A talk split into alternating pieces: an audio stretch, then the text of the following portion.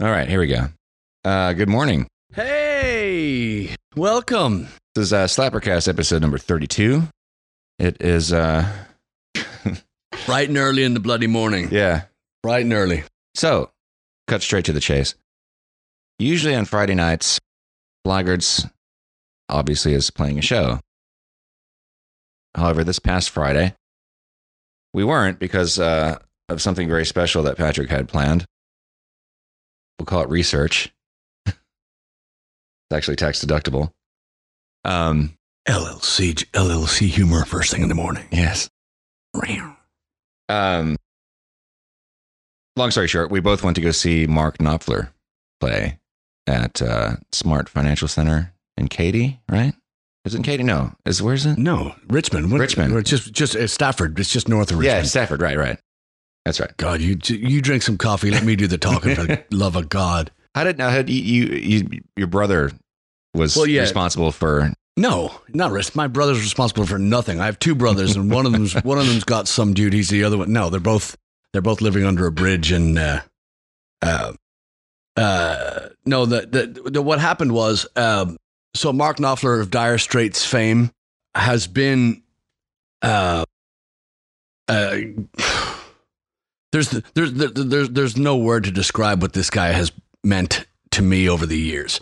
As far as um, as far as just flat out great guitar players uh, working with people such as Chet Atkins and uh, you know, I mean, he, he's he's played with everybody. He's played with. Uh, I'm I'm not a Clapton fan at all. Uh, however, you can't. You, you know, you have to when you mention guitar, you have to mention Clapton. Um, but this guy, Mark Knopfler, was responsible for the '80s. You know, was uh, de- definitely you know alongside you know, your, your regular 80s stuff. You know, this guy was to me. This guy was he was a, he was a break from all the 80s stuff. You know, because the, the, the just the guitar tones, the the the I, I've always paired his voice with his guitar. He just just perfectly matched. And one of those guys that every single note matters, and just I, you know, I've spoken about him before. I just I uh, Do you so remember? I- so, ahead. do you remember when you first became aware of him, or when you first, as a young kid, you're like, "Hey, Well, you, know, unfortunately, it, you know, it was uh, it was it was that time where you uh, well, kind of unfortunate, but but fortunately also, I mean, that's a uh, bittersweet. Uh, there was there was just so much fluff on the radio because it was just uh, 80s is you know it's, it's candy candy cotton candy fluff you know music appearance blah blah blah but um you know when you heard sultans of swing when you heard romeo and juliet when you heard uh walk of even walk of life you know and later uh money for nothing and uh you just there's one person it could be and you know there's there's the there's the the you know the, the half the world that hated him half the world that loved him. Um but the thing was to me was just the humor the absolute the the just the tongue in cheek never took themselves seriously you know you know even as big as they got they just became you know there's always just uh you know even the headband and the the you know the cowboy shirt and whatever the never never really seemed to take himself seriously but you could not deny the guy's ability and and what he did to guitar. Um you know not not a million notes a minute but every single note mattered. Every single note was Mhm. in a in a spot where it, it just uh so he's one of these people like you can you know pick up a guitar and want to get better or just burn your guitars just because you don't want to you just know you know and it was it was really depressing watching watching him play because it's just it's not you know it's not rocket science. The guy just he he just went in a kind of like a Stewart Copeland on drums for the police. Mark Knopfler just took the guitar in a completely different area that's nothing that I'd ever seen before Yeah. and then when I heard him play with Chet Atkins uh, on the you know on the the neck uh neck uh, what if uh, whatever that record was that they just did uh hearing those two guitars side by side and again being a big 50s you know uh and 60s rockabilly you know you know listening to, to those let Chet Atkins play and, and his style and uh and Mark Knopfler sitting them side by side and then figuring out whoa you know this guy can hang with anybody and then Not- Notting Hillbillies you know this other side project that he did and where There's just a, a lot of dobro stuff, a lot of slide, a lot of, and so this guy, his his his the avenues were just endless. These little tributaries for all from this big rock and roll river. You know, these tiny little, you know, uh, areas that he would just take off and go in and just and play. And then and then the country. You know, where he played with Vince Gill. He uh, actually, uh, I heard that he had asked Vince Gill to sing for Dire Straits. Really? yeah, to be yeah to be the singer. Well, that would have been And, uh, interesting. Yeah, yeah, Would've totally different, uh, yeah, Hard to imagine. yeah, yeah. I don't, I don't ever want to. What's that? Because his But- voice, I mean, his whole delivery is so so essential to the, the whole feel and you Yes. know, I mean, of course, he. I, I mean, I think in the early days, I was listening to to one of his earlier songs recently and remembering how much how much he reminded me of Bob Dylan back in those Yeah. days. And now it, he just sounds like Mark Yeah. to me. But listening to the really early Dire Straits stuff, it's like very sort of you know, rambling, the, the rambling Bob Dylan type of delivery, Yeah. um, storytelling. So he still does that, but he's seems like he's much more on his own now. Of course, it's fair enough. It's been 50 years. Yeah. So yeah. Anyway, Yeah. So, so uh, needless to say, you you know, I was looking forward to this for a long time. My brother in California, um, he's the uh, he's a pitch hub mastermind. He's uh, uh, uh, he was well, we were speaking on the phone and talking about uh, Mark Knopfler coming to town. I said, and he said, "I've never seen him." I said, "Well, neither have I." So let's go. I'll get the tickets. You come on. So, uh, so so we had this planned, and we so I got the tickets and great seats, and just really looking forward to seeing like I, I- you know uh, Mark and I. People people put Mark and I together all the time, um, but uh, we, we we always uh, we're, we're we're always working on the nights that that these shows come to town. So I'd never seen them, and uh, anyway, so anyway, we blocked this date off on the calendar, and uh, here we go to uh, to say, well, my mother in Ireland decides that she's going to go visit my brother out in California at the same time. So he, uh, I said, don't don't even think another second about it. Just you know, uh, go hang out with her, and then we'll we'll uh, you know we'll we'll we'll, we'll do this again. So um, I called up Chad. You know, Chad's uh, Chad's a big Mark Knopfler fan also, and you, and you, you kind of have to be too because when we're on road trips and you know you got you know all that time to kill, you're going to hear a lot of a lot of the uh, especially the, the the the more recent you know those solo records where the the the, the songs just go from just straight up blues through Mhm. uh you know you know the rock numbers and the the the, the still kind of the pop stuff but he the, the band that he's assembled over these years it just hair stand up on the back of your neck yeah. listening to to to the the years, the hundreds of thousands of hours, the the hundreds of thousands of years of music that you're having delivered to you, that you're having handed to you in that setting. It's it, it- it's astounding. It's heart stopping. The, uh, the, the talent, you know Yeah. the uh this is just just uh, mind blowing.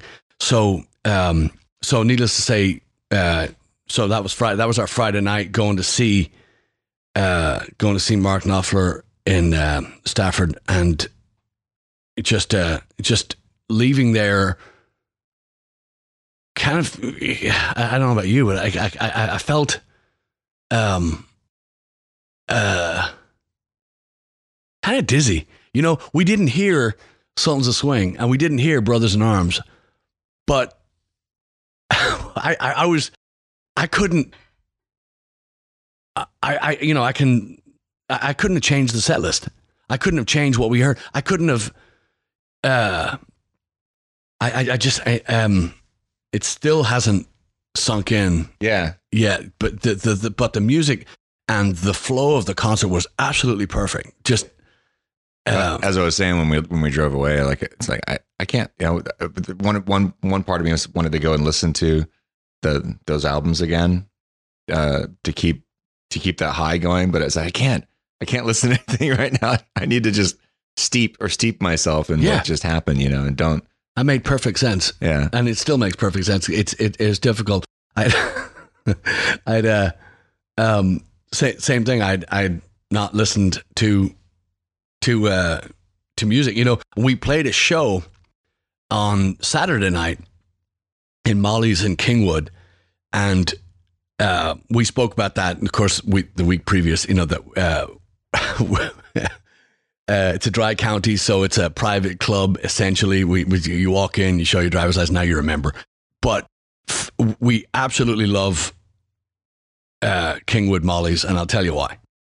It's w- w- when people say you know it's an Irish pub, what they mean is you know drink here on Paddy's Day, and you know m- you know maybe there'll be green beer or something. That's what an Irish pub typically means, and uh, Molly's is owned by an Irishman, Eamon Finnerty, Mm-hmm. and uh, one of his many, many pubs. But it is truly a pub in the sense that it's, you know, it's comfortable.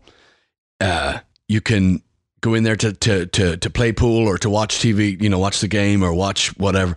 But it's full of regulars and it's full of the, the staff there are so well equipped to handle their regulars and to treat the regulars as regulars. It's just you're you're going into a living room. You're essentially going into a Yeah. place that you're just so comfortable, and everybody's comfortable. And it's just so the so that was that, that's a great part. The terrible part about playing a show after you go see Mark Knopfler is our guitar player is not Mark Knopfler, and it's you know we're running our own sound and we're raw you know little little, little raw little loud little um yeah it's extremely difficult. Is it for for me anyway personally it's so hard to to i had probably the worst one of the worst performances i've had in a long time.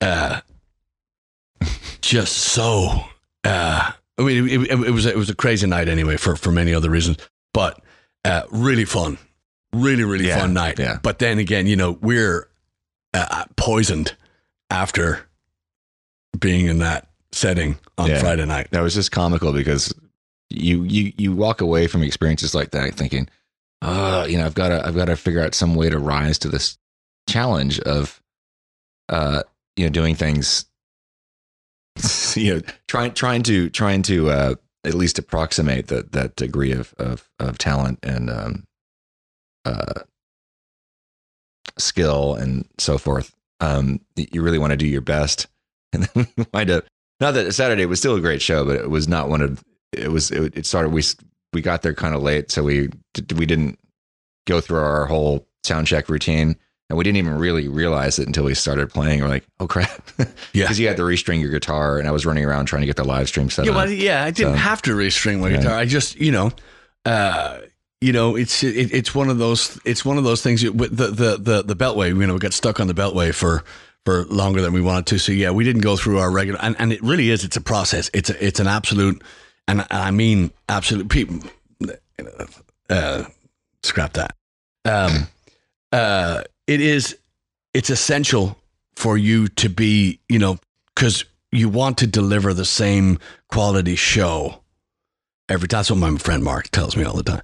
Um, you, you, you, want to deliver at the same, you want to come in at the same, you know, the same level, but you still want to elevate it and you want to, you know, you want to push yourself. You want to put, um, so, so there was a, just a, just a, um, uh, this, this continuous, um, uh, event, events would would uh, comically just keep happening and happening and happening and happening at one after another.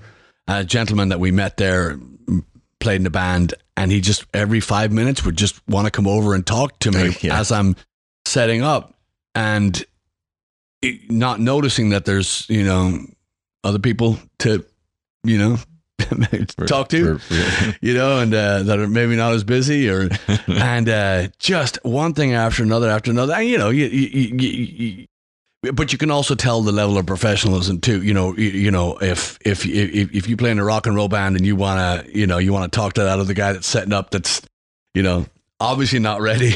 you know, then you know, you maybe you don't maybe you don't play so much yeah, but uh uh it was it was it, did- I-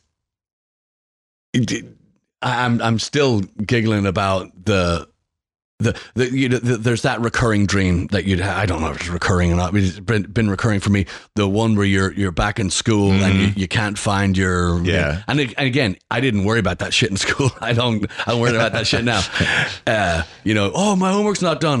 When was my homework ever done? But in your Yeah. dream because you know you you, you Yeah. um, so it, it's that it's that wheel, it's that hamster wheel of you know, run, no matter how much faster you go or how much effort you put into it, you're still not going anywhere. It's still, Yeah. but um, uh, so so so one of those nights, yeah. and it's it really it cracks me up not even this moment thinking about it because it was so uh it was it was avoidable you know but uh but you're you're you're- you're in the moment you know you almost say you know just give me a second just Right. you know Right.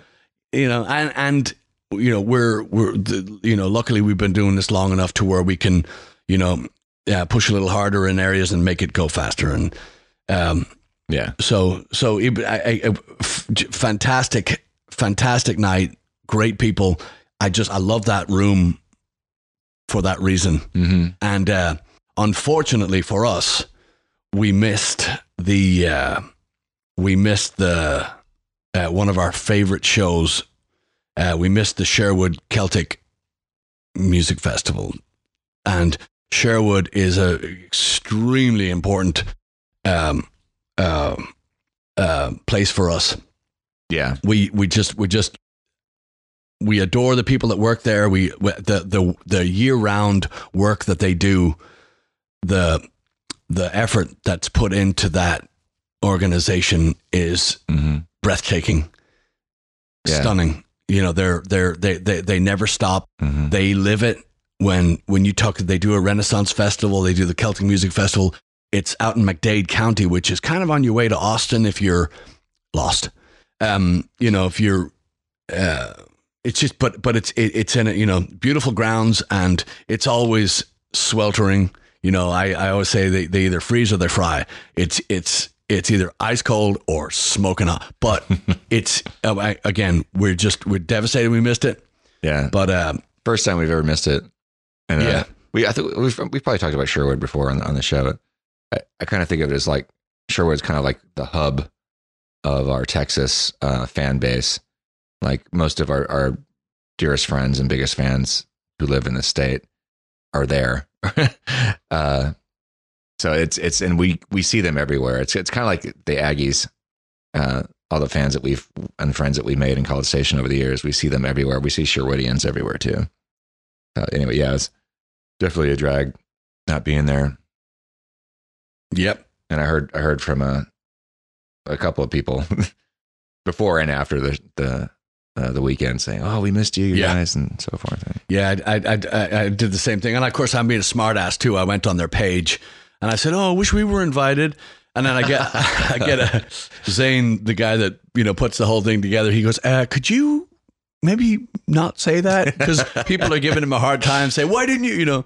So, uh, so I went, I, I, I went back on there. I was like, Oh, no, that's not what I meant Yeah, but yeah, great, great people, and and you know, sorely missed. But the their ten year anniversary is going to be this coming year, so we are going to be there with new record in hand, and uh, it's you know we're gonna we, we are going to make up for the fact that we did not uh, attend this year. So, yeah. but but but anyway, so back to the um, back to Friday night.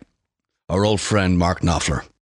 Um, uh, I, I want to read you an email that and no, nobody's heard this yet. Well, I'm um, uh, actually that's not true. I did read it from my uh, to, from my brother, and anyway, it'll make sense. yeah, I haven't heard it either. It's just. Yes. yeah, So, uh, so I received this this email on uh, after the show, after Saturday night's show. We're driving home, and uh, so anyway, it says, "Mr. Mr. Devlin, good evening.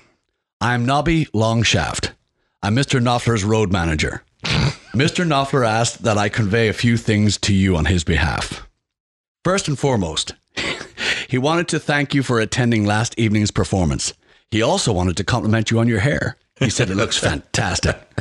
More importantly, Mr. Knopfler requested that should you attend future live performances of his subsequent tours that you purchase tickets further in the back of the venue. If that is not possible, he requested you wear large sunglasses which cover 75% of your face. Mr. Knopfler is extremely uncomfortable performing in front of grown men who cry. He said it's embarrassing and, insurma- and an insurmountable distraction.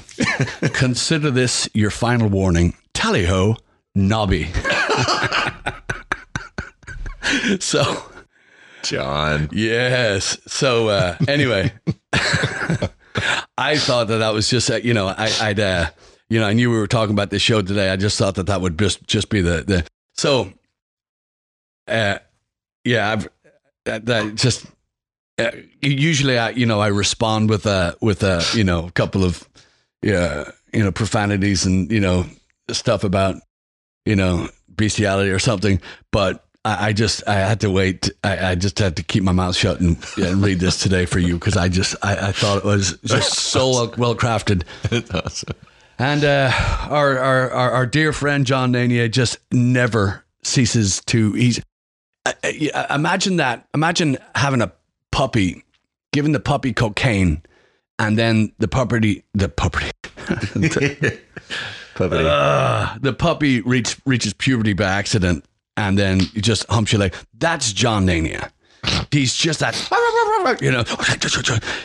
That's that's and, and so this is what I deal with on a on a daily basis because uh, this guy this guy will be this guy and his and his his beautiful, sane, down to earth, well rounded, incredible wife Sienna. We're going to be doing a lot of work with them, but uh, we're we're going to have to up our game because to kind of keep up with John yeah. is is a full time job. Well, and just for some context too on this particular subject, we he found out that that we were going to this concert recently, and it was surprisingly I didn't. I'm surprised he didn't know this yet. But he didn't know that that we were Knopfler fans. We didn't. We didn't know. He didn't know that we were into that stuff. And it turns out he's actually uh, John's a bass player, probably the best bass player bass player I've ever met. Um, and he currently or recently he's been playing with a friend of his doing uh, some Mark Knopfler and Dire Straits stuff. Uh, With it, yeah, they're a duo. They do uh, Yeah. thousands. You know, they, they, between them, they probably know hundred thousand songs. But they're yeah, he's the, his guitar player is a huge Knopfler fan. Yeah. So I thought I thought it was funny. But I, so I told John, I was like, "Gosh, I mean, it's this is not even stretching the truth a little bit. I think I think of all the the artists, all the all the musicians, all the bands and and artists that we listen to in the van while um, being on tour. I don't think there's any one other artist we've listened to more than Mark Knopfler. Uh, all of his, mostly his solo stuff, and that started uh, going back, at least from I remember, it was one of the, the I think it was the first tour we went on when we we went up and we're staying with Sinead and Tim, uh, your sister Sinead, uh, up in Broomall, Pennsylvania, outside of Philadelphia.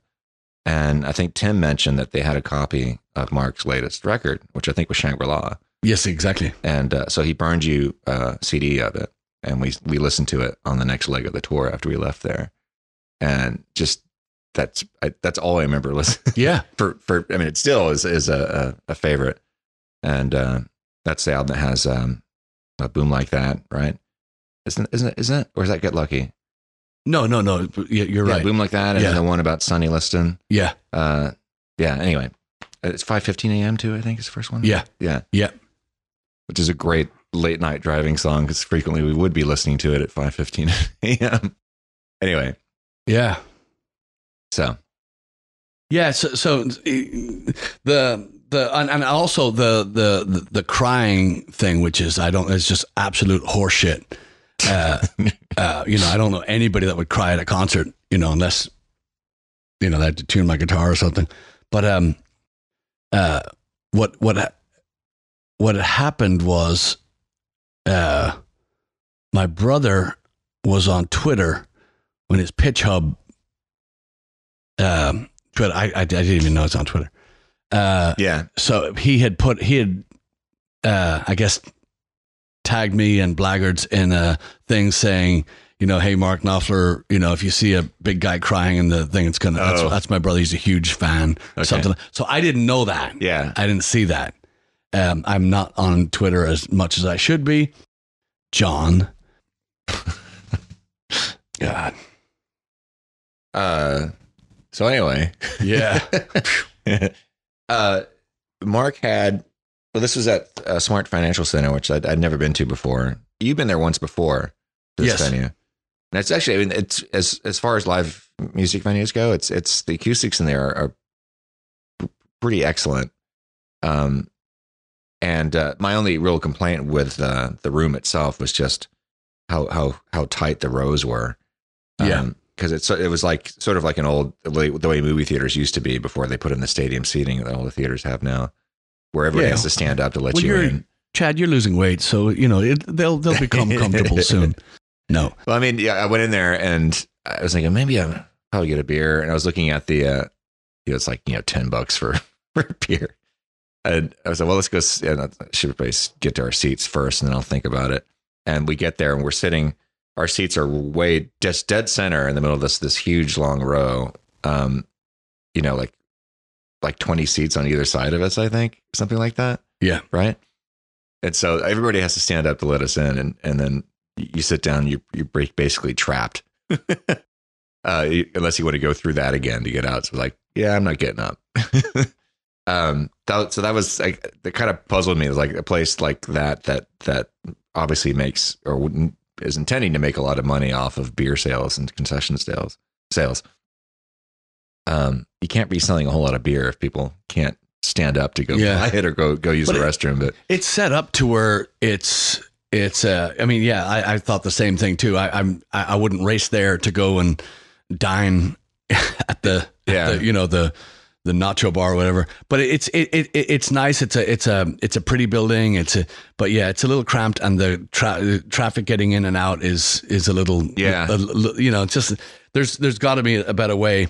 But um the the the actual you know getting in there and you know the gr- gr- you know re- really good seats and close to the front to, to where you can see everything but then they've got the big screens on both sides to where you can you know get the close-ups and whatnot but so um 11 piece band?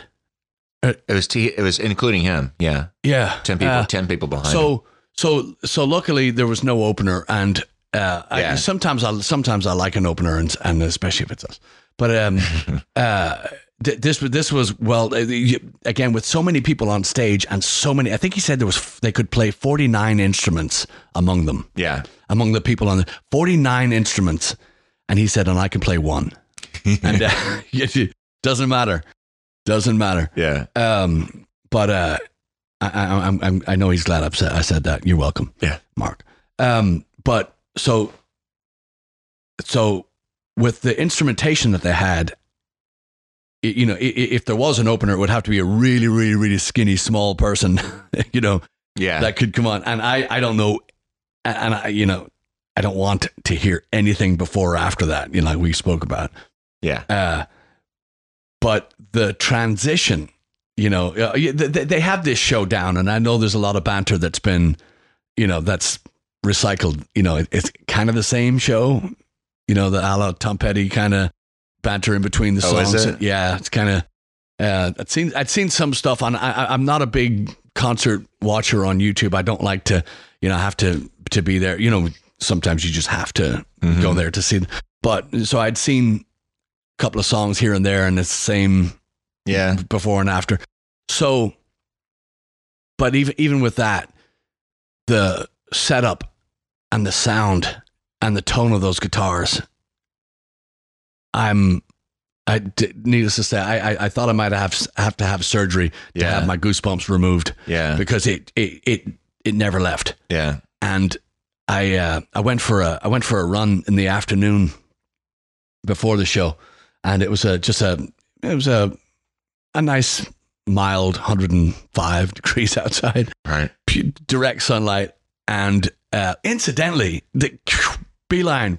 Where'd he go? Over there. He's back. No, he's not.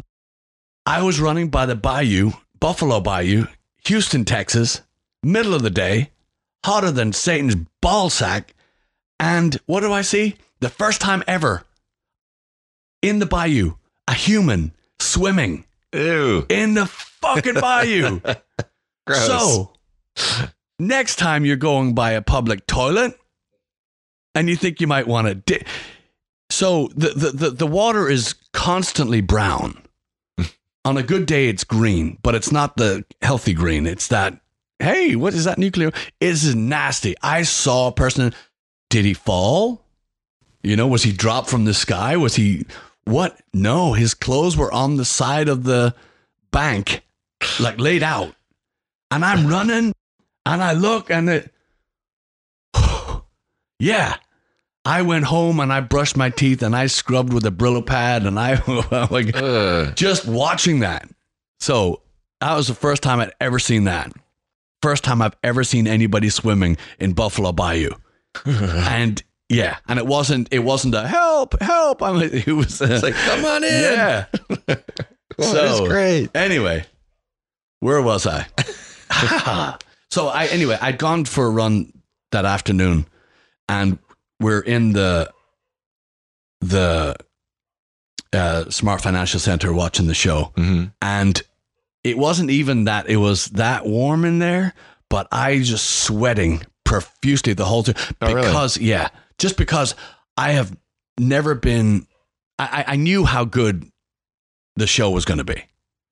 I just didn't know how good it. I I- how how, how much um how much emotion could be stirred up because it it's the soundtrack.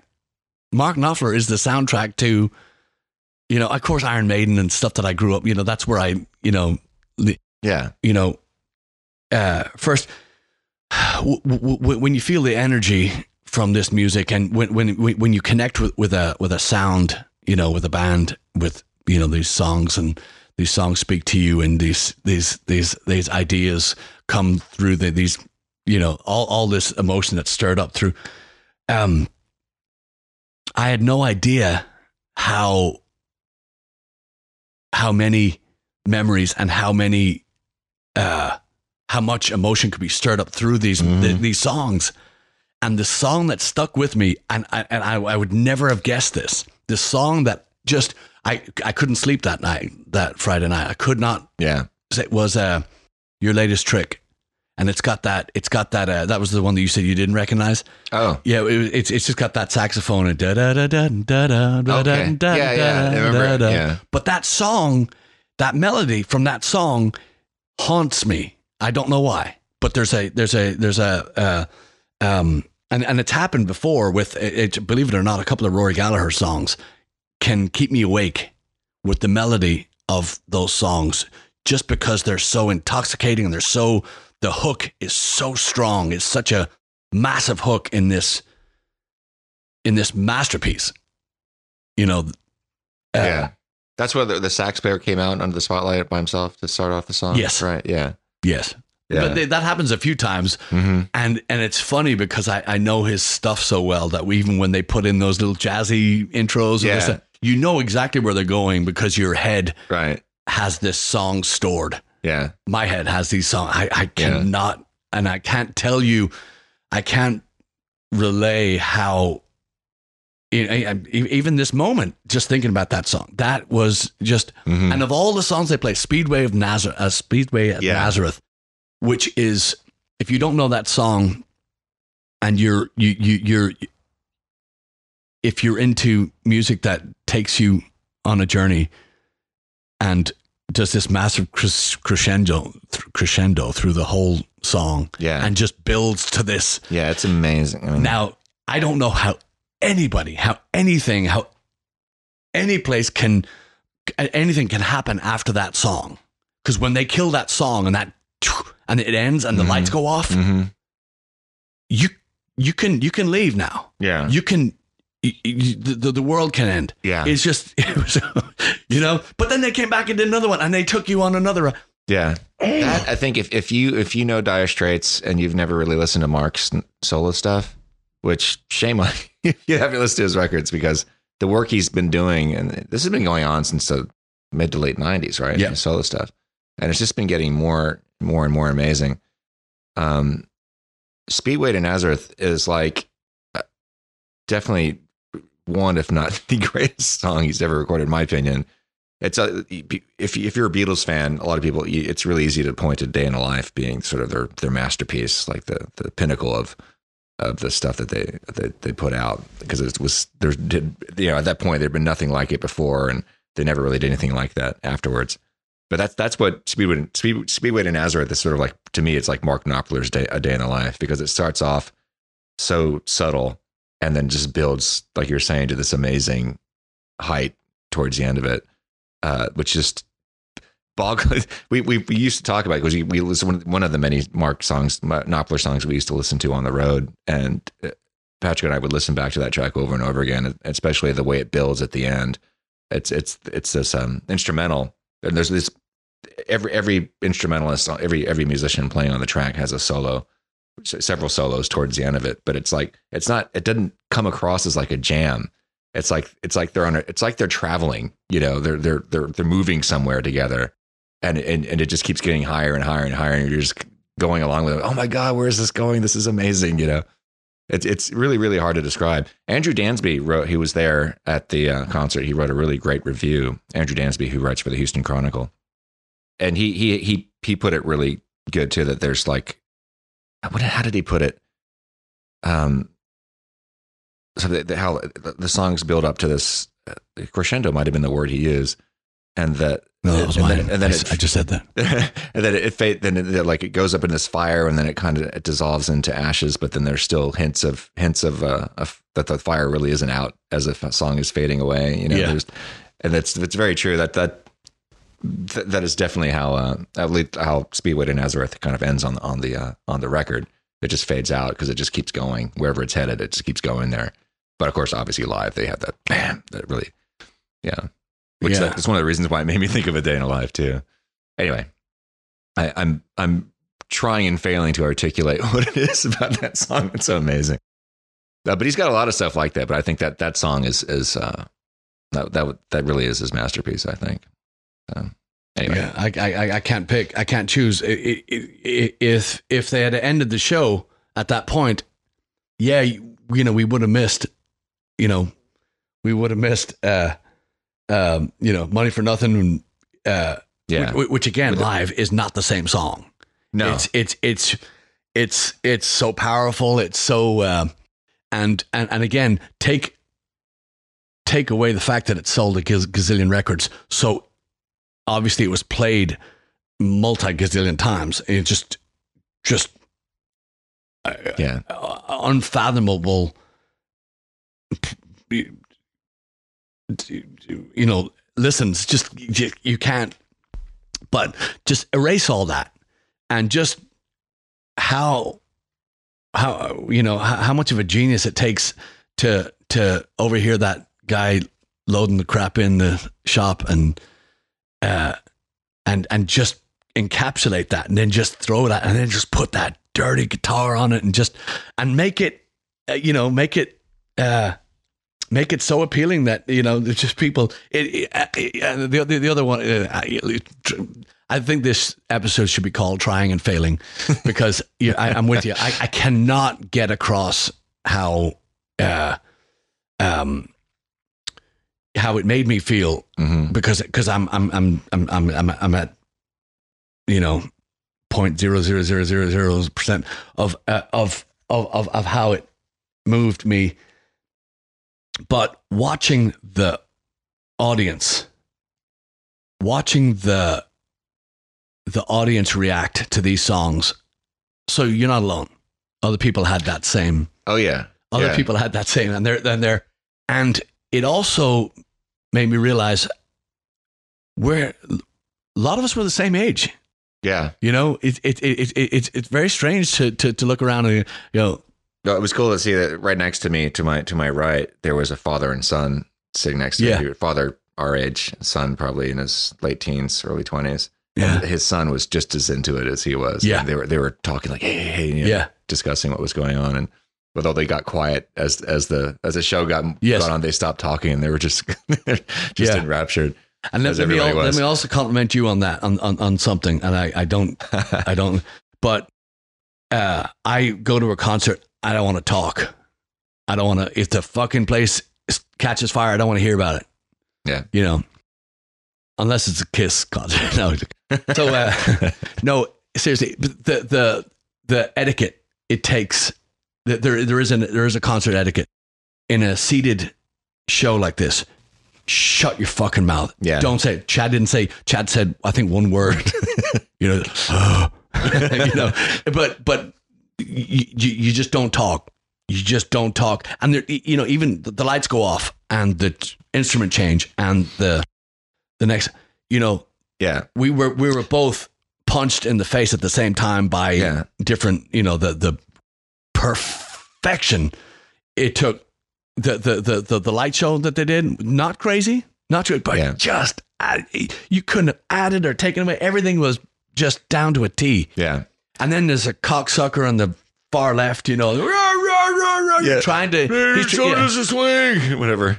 Shouting out. Uh, I, I, I, I, I couldn't understand what he was saying. I'm yeah just I, I don't think it was like that. I don't think he was that smart Yeah. I think he was trying to to get a laugh. I think you know because it you know it, it's and, and we we've spoken about this before. There are people. What? Yeah. There are people that go to a show to be the show.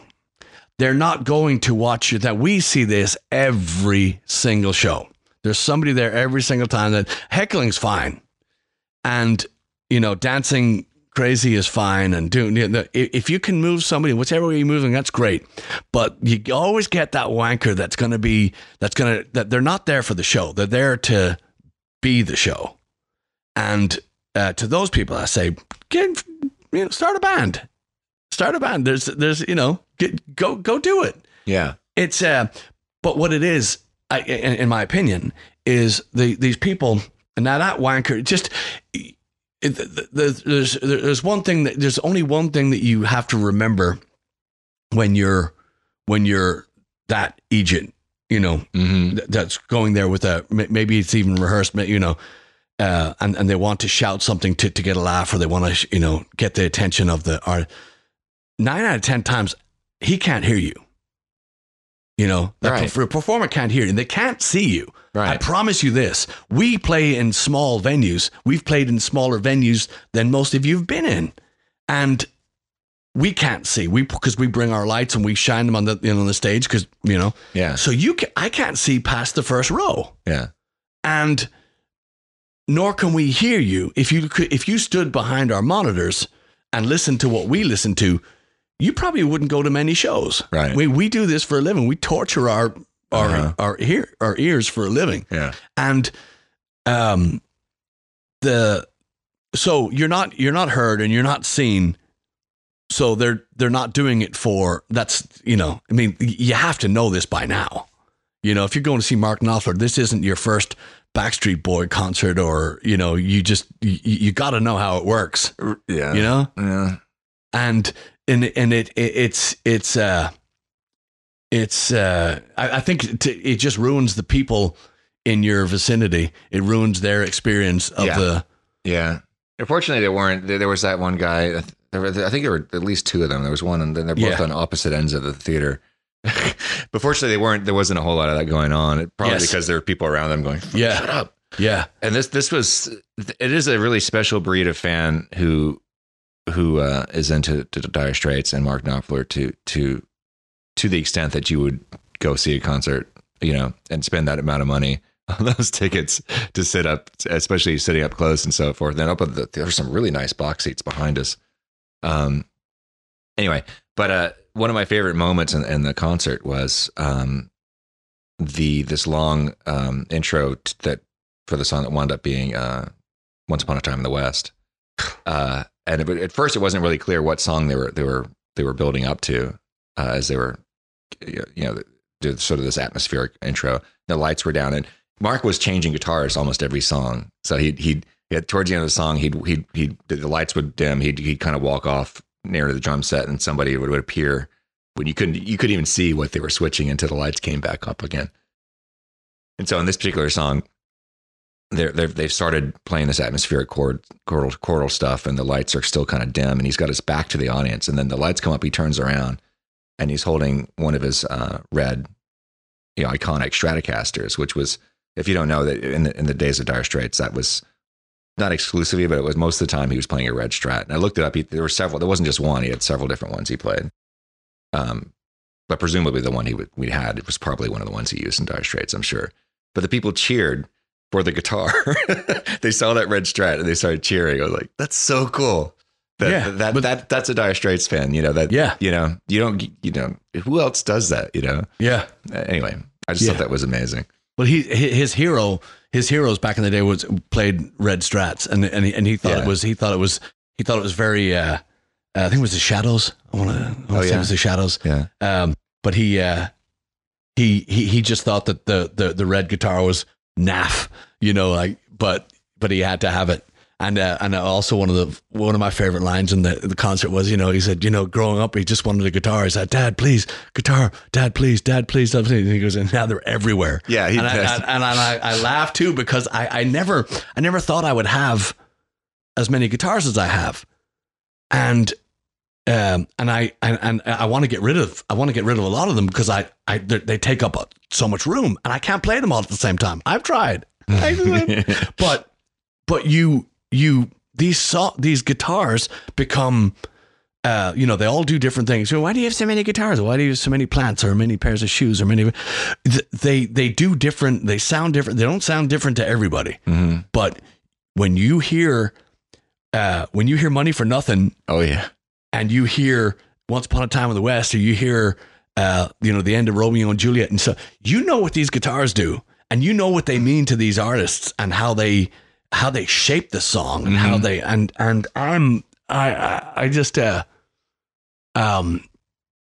Uh, the, the the one thing I'll take away from this, the one one of the hundred thousand things I'll take away from this concert is, I have to improve my tone. I have to improve. My, I have to, and I'm going to. I mean, I'm working on it before you got here. Yeah. Eight o'clock this morning. It was. I had to, I had to let myself in because he couldn't hear me knocking. but but I mean, it's it the the the the the truth of it is, ninety nine percent of the audience don't you don't know, get that. don't get that. Yeah. But Well, I think Dire Straits fans do. You, you know, I I'm, I'm- yeah, yeah. Again, Yeah. I was sorry. I was talking about our Yeah. Our, most, I mean, most, you know, pe- in- in- most music fans in general. Yes, Yeah. but, but and again, in our situation, we're bringing our PA, we're bringing the sound, yeah. so we don't have the luxury of bringing what we were listening to at Smart Financial Center. We Yeah. don't have the luxury of bringing those lights and that show and be able to present it like that. yeah. But we do our we we absolutely do our our, our best. And you know, Saturday night was was was rough. it's I, I, I'm I'm shaking thinking about the comedy of errors. The Yeah. the the the, the, you know the from the time that we Yeah. you know we got the gear to load in to to start playing. It was uh, Yeah. and uh, you know and uh, Oh. Chad Chad to his credit you know filmed filmed you know the set and put it on did it You live. can see this in the live yeah stream you too. can see it yeah. This this, is this was and this this just just by way of example and yeah you can go and watch this on the live stream you want to see this moment. Because uh, as patrick said we were we're getting really distracted um, before we got there. We didn't really give ourselves the amount of time that we should have had because we were rehearsing. We were in rehearsal right before we went to the show which uh, we probably should have left a half an hour earlier than we did. But anyway usually isn't a problem. We usually don't have uh, this many problems setting up. But we uh we we kicked off the first song and Patrick goes out since we didn't have time to line check and sound check before he walks out in front of the speakers just to ch- see how everything's sounding. And and it, there's nothing coming out of the speakers. And you get my attention he's like is it on? You're pointing because you can't you can't see if the if if the uh, the indicator light is on because we have had the it has happened several times in the past where I've forgotten to actually plug the speaker in or turn it on or whatever. And it's like no it's on. And he's, you, we're, this is all you know mimed and mouth like there's nothing coming out. It's like what? So I turn around and look at the board and the the fader for the main vol- the volumes of the main speakers was all the way down to zero because we we hadn't even we hadn't sound checked. And that's the default state that the, the mixer boots up on. It's a digital board digital uh, sound mixer it always it always starts up with the mains at zero so I had to stop playing bass and go uh, uh, and try to get it up without trying to miss as few notes as I could as we were playing but that was that was hilarious.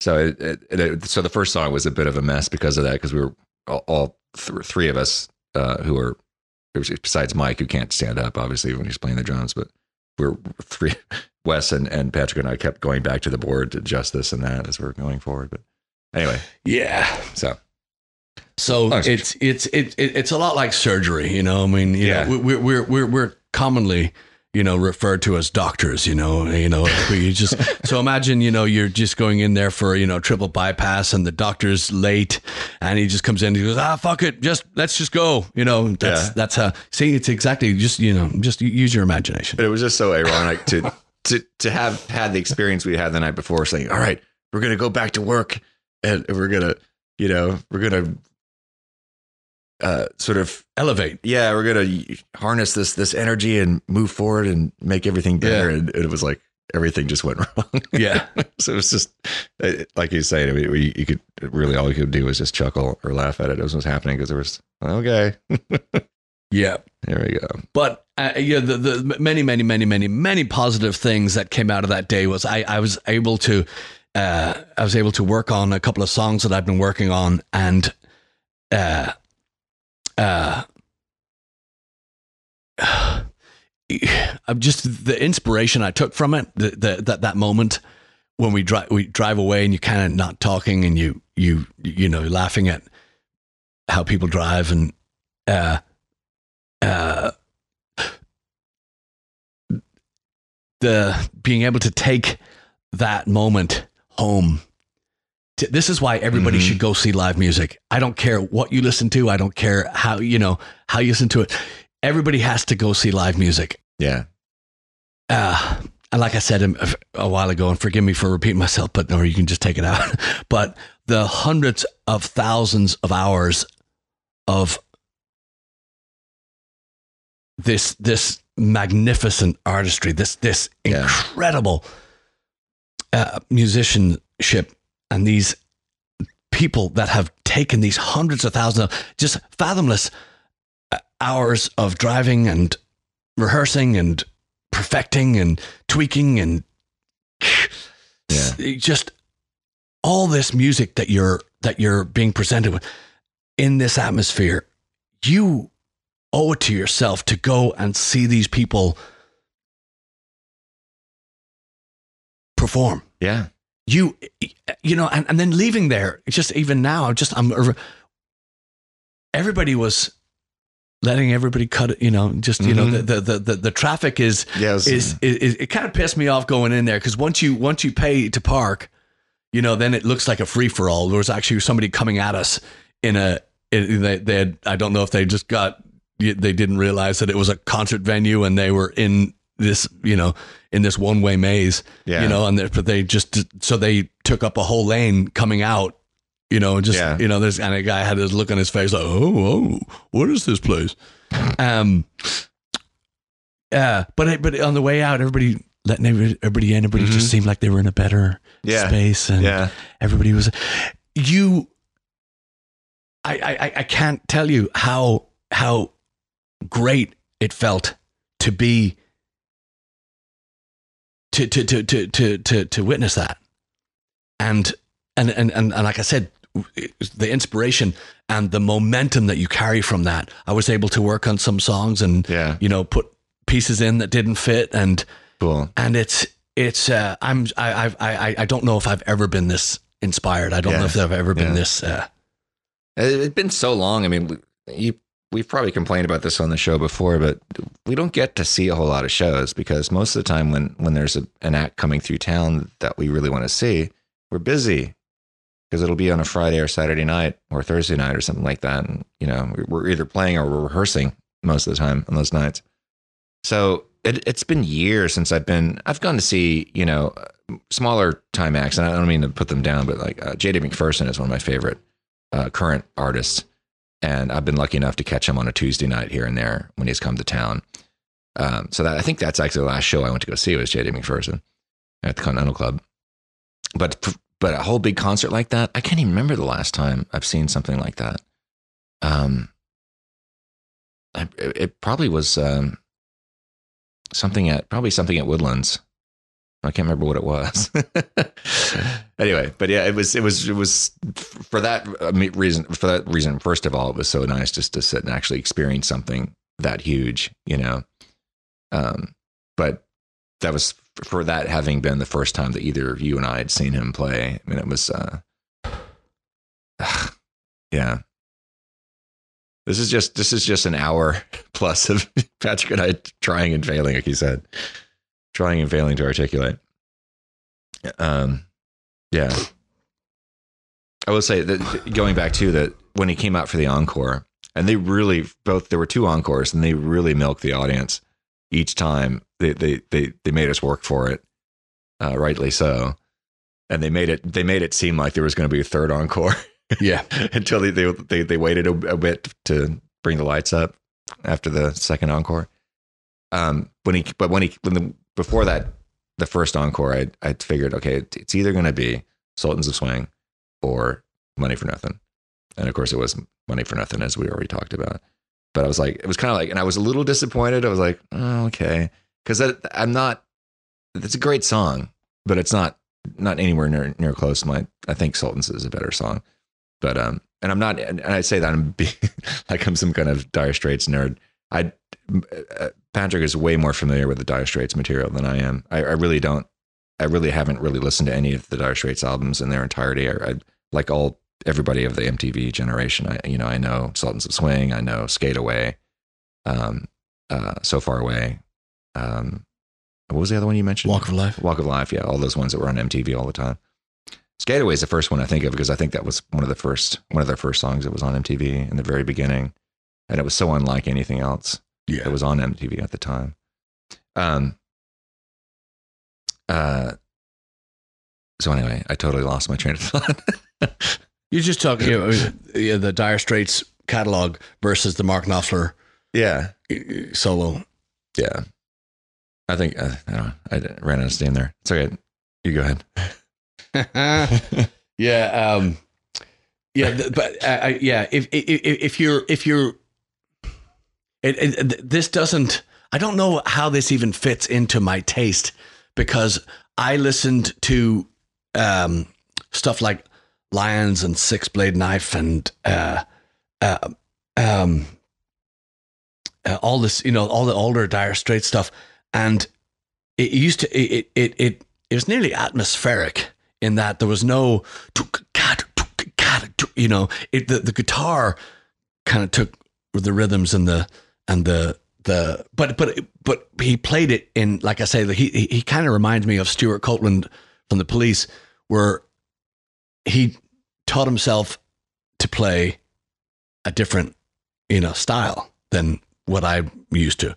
I'm, oh, you know, versus, you know, then the finger picking style. Yeah which is it makes much more sense to play like he plays because for the music he plays, mm-hmm. um, because it, like I say, his voice and his guitar blend as one to me. They they did back then, and I didn't know that that that's what he was doing, but that's how it that's how it was presented to me. Yeah, and uh, uh, he never uses a pick though, does he? Does he? No, he doesn't. Uh, no, he, no, he's, he's, all finger picking. All that yeah. stuff, all the, all the stuff he does. That's all. Yeah, his fingers. Yeah, but yeah, and, and and but he shows you. You can see on uh on uh, videos that he's done. He he shows you. Yeah. How he does, it. and he goes, "Oh, it's just like this." And he goes, "Shut up, Mark. That's, it, it, that's not." You you have to train your fingers to do, and I think he even said this. Um, but let's just pretend I just said it. Just no, he's he said. I think um, you have to train your fingers to do things that they go do things that they don't want to do, which is absolutely true, and especially how he plays because he's he's keeping the rhythm with his with his thumb. So he's playing the bass strings on the guitar with his thumb, and then he's picking with his forefinger and middle finger.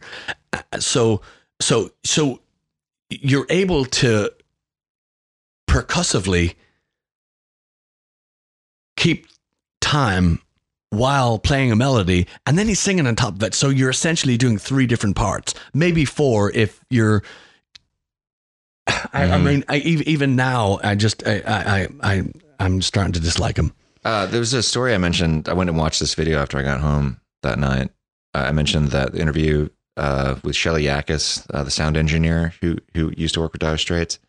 Um, uh, Shelly Yakus is a he, he's I think he's a, I'm sure he's producing now, but back in the 70s and 80s, he was an engineer, sound engineer, and his career started way back. He, he was he was uh, working with John Lennon on the Imagine album and moving forward from there. Uh, just almost one of those guys. Tom Petty. He's he's worked with so many big artists, but um, he has this great story. It's an interview with Shelly that done by Warren Huart, who is a uh, uh, an, uh, an English producer uh, who has a really actually really good YouTube channel. A lot of really great interviews. He's a lot of interviews with Shelly on that on that channel, include also Jack Douglas and a bunch of other great producers. Anyway, uh, Warren specifically asked Shelly about Romeo and Juliet because he was enamored with the the way the dobro sounds on that particular track. Isn't it, is that on the Brothers in Arms? Yes. Yeah.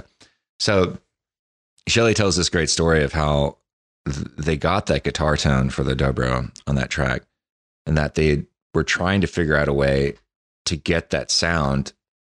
And they, they tried putting it through different amps. They tried different Marshalls, whatever, and it just wasn't wasn't working. Didn't sound good. Didn't didn't sound like Mark going through these particular amps. So they wound up using a, a special preamp, uh, putting the dobro directly into this preamp thing, and uh, and that turned out to be the thing. But he had to, uh, he had to dial it in at a specific volume, whatever it was, and uh, and so they get they're going through Romeo and Juliet, and it's clear at this, you know, they're about halfway through the song, and it's clear that this, you know this is the take. You know, it's going so well, and, and it reaches that that part in the point in the middle of the song where it, the song quiets down and it, and it goes back to the. That sounds just like it. so it, it's funny watching the interview that both Warren and, and Shelly, I think, attempt to vocalize. They're like, oh, never mind. You know, Yeah. oh, sorry, never mind. You know what I'm talking about. Because even Warren, who who is a musician, can't can't even approximate it. Because they just he just wants to hear Shelly tell the story. but uh, they get to that point in the song, and unlike all the takes before this, uh, Mark gets to that point. That point, and he's playing really softly. Uh, and and and Shelly, who's recording, is behind the soundboard in the in the in the sound room. His heart sinks, and he looks over at the meter, and it's like below twenty for whatever it is. It's like really, really low, like in the in It's the. very soft. There's Yeah. nothing coming through. and, and he's like, he says, and he looks at the camera, and says, I don't know if you work in sound, you, you know that that's that's bad news. It's because this is in the days that they're going to tape, yes. so it was going to be his City. So they're Say, say, that again. It's going to be Hiss Hiss City, City, not yeah. Hiss, not Hiss City, which is a Right, Jewish. yeah. No. So, so yeah, so they listened to the take, and he, he knew he couldn't stop. It, normally, that most sound, I mean, not most, but sound engineers when they see that, they, the, the, your first instinct is to panic and say, "Stop, stop! We got to, you know, this is not. I got to adjust the levels and and fix the gain on this. This is not going to be work." But he he knew he couldn't stop it because he said it. Literally said everybody's hairs were standing on end at this point because they like the take was just going so well. I like, I can't, I can't stop you, this. you, you, you don't. Yeah, and all these things are going through his head is like, crap, I can't. He's not going to be able to overdub this. It's just not going to work because the, the part's just too delicate. Um, I don't know what I'm going to do. So they, everybody comes back after, after the take's over. Everybody comes back in, into the the room to listen back to the the take, and he has to turn up the guitar at that. And he says they got to that point in the song, and it's just like a snowstorm.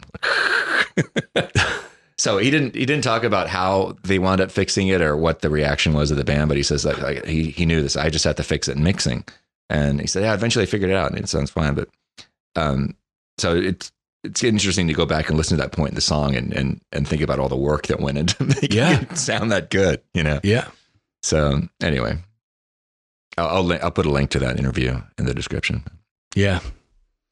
Yeah, it's it, it it's because and even in your description of that interview, it you get the sense of when that magic happens, Mm-hmm. when you hit that, you can't stop it, and the the the the orchestral way that he plays that part, the again his voice and the guitar are one in my. This is how I always heard it. This is why I was just, you know, every note is needed. Every note is placed correctly, and every word that he writes and that he sings on it or talks on it just placed beautifully. And I saw the I saw the reaction again. You know, I saw the reaction of the people in the audience when that song came on, and when it breaks down right before the end, and he just it's just him and the guitar, Mm-hmm. and then it builds back up.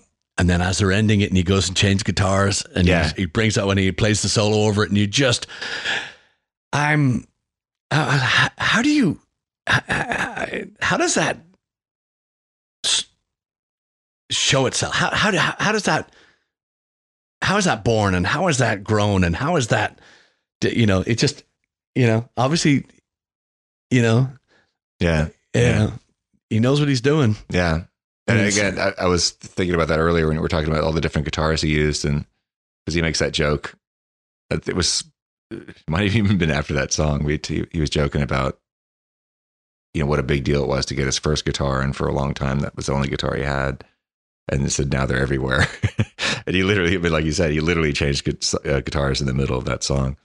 Uh, yeah, he like he was almost. I mean, he was. I think switching pretty much after every song. He Yeah. he changed guitars. But yeah, yeah, literally right in the middle of that song, he he switched. And everyone, it's like just like he's saying, he doesn't waste notes. Like the, every note is essential. Every every note is um Orchestrated. Yeah. placed. But but when even the guitars, like it's like oh yeah, he I see why he had the you know, Yeah. switch guitars for this because the tone is important as is important as you're as you're saying as Yeah. the notes Yeah. And that that was to me like even even though I wasn't you know I I couldn't have cared less really going into the show whether or not he did money for nothing because it's that's you know that's their big hit but it's not I don't think it's their best song. But when they had that that that, that crazy crescendo um that leads leads up it builds up and goes ah, and it just stops and then there's the of course the that iconic tone that he's got on that where I think what is it? Is it mostly uh is it mostly like mid range or something? How does how do you get that tone that uh that sort of there's, a, there's a name for that that, that that overdriven tone. Yeah. It, it- yeah, it's. I mean, it's it's it's the combination of that that Gibson Les Paul and his finger picking, yeah and well the EQ is is there's a really specific EQ setting for that for that particular tone he uses on that but yeah, well, he he yeah he he's uh. It, the well, th- this is you know again I don't play like that ever. I wish, but uh, you know he he's got the he's got the um, pickup setting in the middle. Yeah. so he's able to that- okay yeah it, it's got that really fat, dirty, um, yeah yeah you know And Uh, you, but that's the moment you're waiting for. That's like, oh, I know what's coming. Here it comes. Yeah. Here it comes. And you see him. You see him walking out in the shadows. You know, there's a little silhouette of him coming out. So here he comes. Here he comes. And, and it's kind of hard to, to predict where that the the crescendo is going to stop. yes And so all of a sudden, bam! There it is. The lights come on, and and he starts playing that riff, and it was just perfect. Yeah. it was Yeah. just perfect. yeah and, And the- I know that, that that's what most of the most of the people there were were there to see. yeah that yeah with that moment, not Yeah. just the song, but that moment in the song with that guitar tone and that riff. Yeah, and, and the intro, the intro as well with the drummer and the percussion player Yeah, doing the, you know, the, the, the drummer starts it, the percussion player comes in and they they they, they riff on different yeah, rhythms. They were and amazing whatnot. together, So yeah. yeah, they they there was you know obviously not the first time they'd played together. I forget the percussionist name, but uh, the drummer was Ianto Thomas, who apparently goes by Ian because it's the Welsh Welsh name The Ianto. only gay in the village. Yeah, Ianto is like like the the Welsh version of John, Yeah. apparently, but it's spelled I A N T O, and that's how the Mark introduced him as Ianto. Uh, but I looked him up later, and it, he's professionally he's known as Ian. But anyway, but yeah, they, they were both amazing. Yeah. absolutely amazing. Insanity. Yeah, insanity because because the, the intro into uh, again watching a video of Dire Straits opening it opening that song is biblical yeah, it's just so I was kind of eh, but this was a different you know this is you know obviously a completely different band but the power and the execution and the timing and the and then just to stop everything and yet the air sucked out of the room for that. yeah, yeah, yeah. Exactly. That's a good way to put it. That's exactly what it felt like, so like a vacuum. yeah Yeah. Yeah. And that that percussionist too. He he sang uh, yeah on uh, sailing sailing to Philadelphia, which is a track off of um, uh, what's the name of that record? That's the one before Shangri La that you already had. yeah it's I think it's I think that's the title track Oh yeah, okay. Yeah. Is it okay? Um, and uh uh on the record, um, uh, James Taylor sings. It's a duet between Mark and James Yes. Taylor. And I'm not a James Taylor fan Neither am I. I Yeah. just, yeah, I'm just, I, I always thought very weak, great songwriter. yeah, I, I, incredible I have nothing musician. against him, but yeah, I've never Yeah, but it's just very, very weak. not my very, thing. Yeah. yeah. So I think we're we're in the same of the same opinion about him. Uh, but anyway, so the I wasn't even thinking about when he started singing. I was like, I wasn't even thinking, geez, who's gonna who's gonna sing James Taylor's part? But it turned out to be the percussionist uh, singing, and it was one of those one of the moments I'm like, just appreciating what a stellar lineup he had because he he wasn't just it wasn't just one of those people who was singing just because he could kind of carry a note. Guy could sing.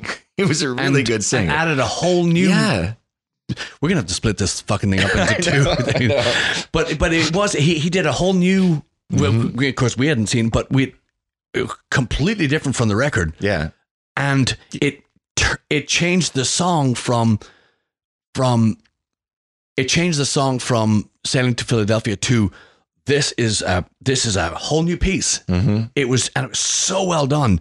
It, it- I don't like singers that add too many notes to a note in because they can because they can. just because he can. Yeah, so if the note is da da da da da da da, you don't go da da da da da da da da da, da, and you you're all over the map, so you can show your vocal. If the song calls for that, have at it. This song didn't call for that until I saw it live. yeah. and he changed it with Yeah. his And it made so much sense because everybody up there could sing. Yes. you could tell because there were there were a lot of uh, multi-layered harmony parts and stuff, and it was just all it all sounded just studio quality, perfect. You know, I, I would have loved to have been on stage to hear what their what their stage monitor sounded like because you know it must have been just perfect because they they were just so all so relaxed and and uh, just doing their thing and um, but you know that that's why he he threw that vocal to him because that that he probably had the best singing voice, maybe. I- all- don't know. all the ten guys behind him. I don't. Yeah, I mean, yeah, definitely for that. Yeah. because I th- I'm Right. pretty sure that they've played together before. But Right. no, I mean, just th- they they because yeah yeah I, I don't know I don't know. And again, you know, what's the how long's a piece of string? Who is to say who the best singer on that or the uh, uh, you know that to me that song. Oh, he- here's another thing that pissed me off. Did it piss me off? No, I know I'm, I'm I'm pissed off now. But the of all Mark Knopfler's solo records or his Dire Straits, you could have played the first song off every CD. Yeah, Every you know, he did. The first the opener was uh, well, Why Aye Man off of Ragpicker, You- right? Yeah, but yeah, but what, what I'm saying is Yeah, because because I, I said to you during the during the I think we were exiting the building, and I said I would hate to have to write the set list for this show because they left off Brothers in Arms, they left off mm-hmm. uh, Sultans of Swing, but I didn't. I don't miss them now. yeah, I yes, would I would like to see? Yes, I'd still like to be there right now, and and and just be continued, you know, continued music and hits and non-hits and, but, uh, he could have played the the first track off every record. yeah. And that And- that would just be that. That that'd be fine, Yeah, but they didn't, yeah, and the songs that they picked were just perfect. yeah. And I'm still I'm I'm okay with that. And now we know he's going to sleep better tonight, knowing Yeah. that that I'm okay with that. Like I, I, and I was so happy to hear it. I wasn't expecting it, but it was one of the high points of the show. Was when he did um, uh, "Letters from Paraguay." Yes, Jesus is that Get, that's Get Lucky, right? Is that? I'm really bad at knowing which albums. I- I- I don't Even the albums yeah. I know. I don't know. yeah. Um, that's the that's the age we live in, unfortunately, because I listen to everything on my freaking phone, so I don't have the album in front of me anymore. It's like that's Well, I have the records, and I don't look at the sleeve. yeah, I mean, they're just in, you know, they're in cases. You know, they're in multi CD cases, and right. Uh, that's an example. Is like that. that- I wouldn't have expected them to play that song, but they did, and they did it. It was amazing with the horns and everything. yeah. But then, now, now I, and, and because you said that, I say this: Where in the course of the night would you have put Sultans of Swing? That wouldn't piss on the next songs, or wouldn't you Right. know climax or anti? I because mean, it is. Yeah, I mean- it's such a muscular song. yes, As far as it's as Yes. far as how how recognizable it is, yeah. that it might have I mean, it, might have. it might have. of the Red Sea sort of a little bit too yeah, much. yeah, yeah, yeah, yeah, yeah. You know, and and and you, of course, you're you're you're a lot more delicate with your words than I am. I'll piss on it. You part of the Red Sea. Okay, you, knew- and, which I appreciate. I really. Uh, Um, but yeah, I don't want to have to write that set list. That's why I don't write good songs. no I'm kidding. I'm kidding. But, you know, but uh, but uh, I know from we've talked about this before. I don't like to to to do the same set. We've never played the same set. Mm-mm. We've played seven nights in one place, and we've never repeated the set list. Mm-mm. Always try to mix it up, and all. But you don't want to do. You don't want to open up with a dirge. You don't want to open. Uh, uh, uh, uh. You don't want to. You know, and but at David the same Allen time, style. yeah, exactly, exactly. you don't want to. You don't want to torture them with slow or or smash it. You don't want to. It, it, it's it's got to be a a balance because you don't want to. Uh, you come in too heavy, too too you know too big. Then you gotta keep that. You know, it's just really it's Yeah. it's such a and it's it's such a, an art form to to put a good. And we, we we still haven't ever. You know, we still haven't got close to as as perfect as it's going to get to. Well, yeah, it was, yeah, you know, but it's it constant work. But that was a set list that was designed yeah, for maximum, in uh, uh, you know, Yeah. uh, performance. Uh, uh, But it, Oh, wa- it oh. wasn't just the musicianship too. We we mentioned the lights briefly earlier. The lights were freaking amazing, and they th- there were specific lighting cues for each song, and it wasn't and it obvious stuff like we mentioned the sax the sax player coming out to start uh, the the song that I didn't recognize. yeah, your latest ti- trick. yeah, title I already forgotten. Uh, there were moments like that where spotlight on, you know, he he walked to a particular point on the stage, which was obviously obviously blocked for a specific place that you're supposed to go, and, there was then and then the spot next next thing was the spotlight came up on Mark again. He was supposed to be in a specific. All that stuff is is choreographed in a sense, um, but there's also different there's particular parts in the song which were getting different. Each song had its own mood uh and, and the lighting too was just so tasteful and just it wasn't it wasn't um there were some parts where it was kind of flashy and and cra- you know crazy things going on but it wasn't like over the top. Nothing detracted from the stage. it it added and it bolstered it and it was like i i mentioned this too like the the colors they chose were really very simple primary colors. It was like white white red and blue but it wasn't presented in a way that made you think you know the flag. It wasn't like patriotic. But it was just really really um like there was one i can't remember what song it was but there was this song where th- the the lights behind it were just pointed straight down this, and there was like this curtain of red behind them uh created by the lights uh it was it was just fantastic but yeah so the set list obviously it wasn't just about the the order of the songs and the songs they picked and it's they everything was you know obviously the sound sound people and the lighting lighting people everybody knew exactly what was going to happen at what time you know so i was thinking we were talking about this on the way out. I was like, they must have different, like several different set lists they switch between with that amount of material. Like I could imagine having, but not that I don't think I would complain playing those songs every night because the songs are so amazing. But it's like, uh, but I don't know because I admit, um, in Andrew Dansby's review, uh, he ta- he talks about the last song they played was the instrumental "Going Home," right? Is that what it's called? Yeah, yeah the song is movie. going home. Yeah, What was the name of the movie it's from? uh, Cal or uh, local hero. Excuse Local me. Local Hero. Yeah, he, which uh, he and Andrew mentioned. Andrew Dansby mentioned this. That he, he said he he he liked to think that maybe they picked that song because parts of that movie were filmed in Houston. Um, I don't know if it was Local Hero, but it was one of the other ones. Whatever the movie is from, he said that they're, that the movie is bookended with scenes shot in Houston, which I didn't know. me neither. But he said said but he said but he looked at it, but they, that that has been the closer like at every every date on the tour so far apparently. So I'm, I'm curious to go look to look at the set list from the other dates to see Yeah. how much variance, if any, there is uh, in the set list because I I could imagine as articulate or as as uh you know. Clearly, you can't just throw another song in there just because, the, the the lights and everything were just so specific, so, so specifically timed that if they, if there were variances that that all that's got to be planned too and that Yeah. it must be a different program or a different sequence for every different show. So there's a lot of that when you've got a show like that you can't be quite as spun I I guess you can you and you'd have to the sound people and the lighting people just have to to follow you. Yeah, but uh, a show like that it's it's I, I can't imagine us ever getting to the point where we, you know what I mean? Could you? Could we, I mean? Would you? How would you feel about having a show where we just play the exact same set every single night, the same Uh, no, same I- lighting I- cues? And well, well, I couldn't. I just can't imagine that. I, I mean, I couldn't.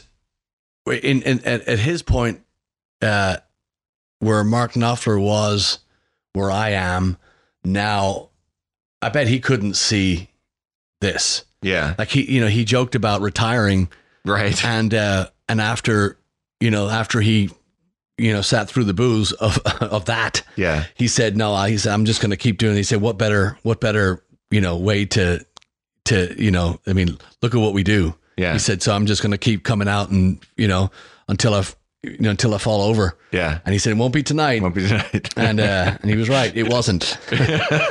and uh, but you know, uh, I again the the like I said, the early stuff was very very atmospheric, and of course he's he's very uh uh um he, he's so melodic and his so so much goes into the the writing of the song, then the execution, you know, and obviously by the way we're gushing over this concert, yeah. um, so much, uh, so so so so much thought given to, you know, the presentation and the the the, you know, all the stuff that goes into it.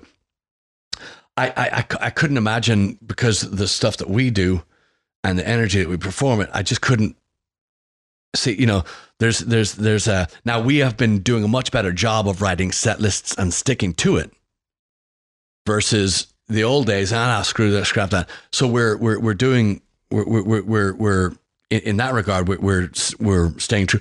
But the the the the the way that we put a show together is he's playing for two hours. We're playing for four. Yeah. We we got to keep attention for four. And you don't know every song that we're doing. We know every song that he's doing yeah. and I'd say I'd say 60% of the people that were at that show knew every song. Yeah.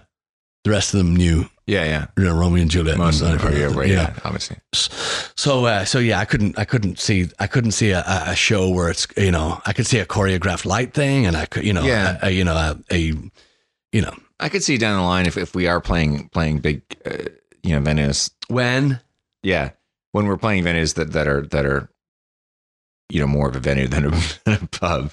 But we but not only that, but the fact if we have a set list where it's like you know at least half of it is our original material and. and we know that we're going to be playing those songs, then then I could see if we have the the crew behind us to actually bolster those songs Yeah. with specific lighting cues and stuff that we'd probably be happy enough. Yeah, well, going then back we, to- we still want to have those wild cards thrown in. Yes. though. Oh, absolutely. Yeah. Yeah. you, you, but yeah, and again, my one of my favorite things to do is to play something that you haven't heard.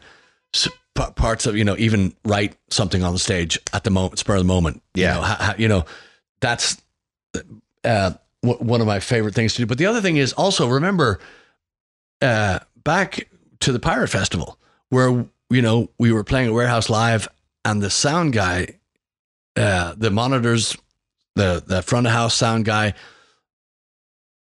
they were they were as important as we were because they took our set seriously. Not that they didn't to anybody else, but we came on. We're a four piece. Every other band that day was minimum six, seven piece. You know, yeah, everybody was there's large, large, large numbers of people on the stage, but we're we're a four piece, and we're boisterous, fast. You know, so they got to work quickly as well, Mhm. and they've never heard us. right. Um, the sound guy had heard of us, never mixed us before, Yeah. but did an incredible job from the footage we've seen. Again, so we're not bringing the sound; we are bringing the show, and we're, you know, our job is to portray a, a true representation of what we've been doing for last ton of years. So, uh, you know, so so so so so so you, there, it's an uphill battle, you know, c- coming in even with a, a a crew that was as professional as that hmm you know, and, and even even a smaller scale, you know, Continental Club when we go in there and you have this, you know, the the the these people are running sound sometimes seven days a week, so you Yeah. you know, th th their work they have to work fast. They Yeah. have to work. You know, you can't you can't take two songs off to to mix it and balance it and get it right. You know, you gotta you gotta be right. Yeah. You gotta be on Yeah. first go. So, you know, that's why these people travel with the sound crew. That's why they, you know, they travel with the light crew and they, um, you know, Yeah. Yeah. you know, it's it it it it, it really is. It, it's such. I just cannot stress enough. Everybody has got to go see live music. Yeah. You've just got to go see live music. I felt like I'd been robbed because we you know we play so much, so we don't get to go see these these bands Mm-hmm. Yeah. that we want to see. And I know because I see them coming through town, and I know it's the same nights and the same hours and the same you know we're playing, hmm and uh, you know I just Yeah. It's, yeah, it really make, makes me want to go out more just to see, see our local guys more often too. Yeah. Cause I, I miss, I, I, I sometimes forget about how important that is for, to just sit and, and watch somebody else play and, and take that home with you, you know, like, yeah you know, like, oh yeah, I've never thought about, you know, it, it, re- it really is useful. It's, it's like kind of being on the other side of the camera, essentially. Like if, if, if you're used to, you know, it's like an act, I don't know, like an actor in a movie, like getting on the other side of the camera to see Yeah. what the director is saying and sort of thing. Yeah, and, and, and on, on that note, we are going to be playing with Little Outfit at Dan Electro's coming up, and our Yes. friend Randy, who we uh, we had on here a few weeks back, we're going to be playing with them, and we're thrilled because we haven't seen them since they were Little Outfit. Now they're, you know, full band, and they're you know, slightly bigger outfit. yeah, so they're yeah. you know, Um, yeah. So I guess we should probably button this up on that note. hmm Um, yeah. So this weekend we are back at Moe's Vintage Park on Friday, halfway to Patty's. halfway to Patty's Day, and then we're at Moe's Katy, their Halfway sister pub in Katy, on Saturday. Sunday, And Woody's. Sunday we're at Woody's Beach Bar and back in Galveston again, uh, which should be nice. It's always nice out there. Uh, so that's this weekend, and then next week, uh, on Thursday we're back in Katy again, and this time for the first time we're playing at Little Woodrow's in Katy for Talk Like a Pirate Talk Day. like a pirate. so I encourage you to not just talk like a pirate, but dress like a pirate and drink like a pirate, but drive responsibly like a pirate too. you know what I mean? Uh, and then finally, next next Friday, September twentieth, we're finally back at O'Bannon's Tap House in College Station. After uh, we were there playing at our friend Shane's birthday party a couple months ago, but that was a private party. So this is the first time we're going to be back with the Aggies again. Uh, since I guess it was May was the last time we were there. Yes. It's been too long. Usually we do our, our birthday show at O'Bannon's, but uh, we couldn't couldn't get that together this this uh, this summer. We were too busy with other stuff, I guess. I can't remember what we were doing that particular that particular weekend. Fan show. Most likely playing a show, yeah. Yeah. So yeah, O'Bannon's, and then uh, we got Moe's Cypress coming up after that next weekend, and then and and then that weekend too. That's that's when we'll be playing at Dan Electros with Little Outfit. Uh, And incidentally, just for our to, uh, uh, people that know Dan Electros and that haven't seen us in a while, there, they've uh, it's full bar. yes, It used to only be beer and wine, Right. and they've redone the sound and the uh, it's you you owe it to yourself a to come and see Little Outfit, but b to come check out the yeah. the the, Yeah. the, the new improved Dan Electros. It's you know It really is a special venue. It's yeah one of the last sort of classic Houston venues that's still around yeah now that we lost Fitzgerald's. So anyway, that is September 22nd on a Sunday. Yes, a Sunday, and it's early, early, early show. So they're going to play for about forty-five, and then we're gonna we're gonna close it out. So we'll get you home in time for uh, little uh, hanky panky, and then up in time for work. But we're gonna, yeah, it's a, uh, um, yeah, lot lot of stuff coming up, and a lot of uh, you know, uh, a lot of new stuff going to be hitting the set list here pretty soon. So yeah, you know, stay in touch with that. And, uh, you know, thank you for listening. And uh, thanks for uh, letting us drivel on about Sir Knopfler. Yeah. And if you want to hear, speaking of the original stuff, if you want to hear some of the stuff we're working on, tune in to Blaggards Live and also uh, join us on Patreon. We'll be able to hear uh, even more Yes. of that stuff. Uh, uh, coming up here soon, it'll be on a weekly basis. I'm still working out the mixing of this Yes. stuff because I'm trying to make it sound as good as I can for you guys. And also, just I, I want to want to say too, we're going to try this um, on the last uh, we're gonna try to to do a uh, uh, Facebook Live kind of podcast thing Mhm. on our way to San Antonio Yeah. uh, at the end of the month. So um, I say that because we're gonna gonna try and get all four of us on camera, and it's gonna be rough, but it'll be fun. Yeah. You know, we're gonna try one of these uh, things, maybe Oh, just to clarify too, when I say Blackguards Live, I'm talking about the Blackguards Live podcast. That is the second podcast that we have, uh, not the live stream. it sounds like it's kind of sort of confusing. That you can watch the live streams too, but Blackguards Live is a separate podcast that we've started. I like the live stream, the R. Kelly r- record. Stop it! that was last week's uh, title. Oh, he's my hero. Anyway, Okay, thank you for listening. yes, thanks for thanks for hanging with us. This was a particularly long one. Uh, but uh, that's whenever we. it's nice. It's nice being this excited about something that we don't even have to struggle. It's a struggle to stop talking about it, actually. So, anyway, all right. Thanks, y'all. Good night. We'll see you next week.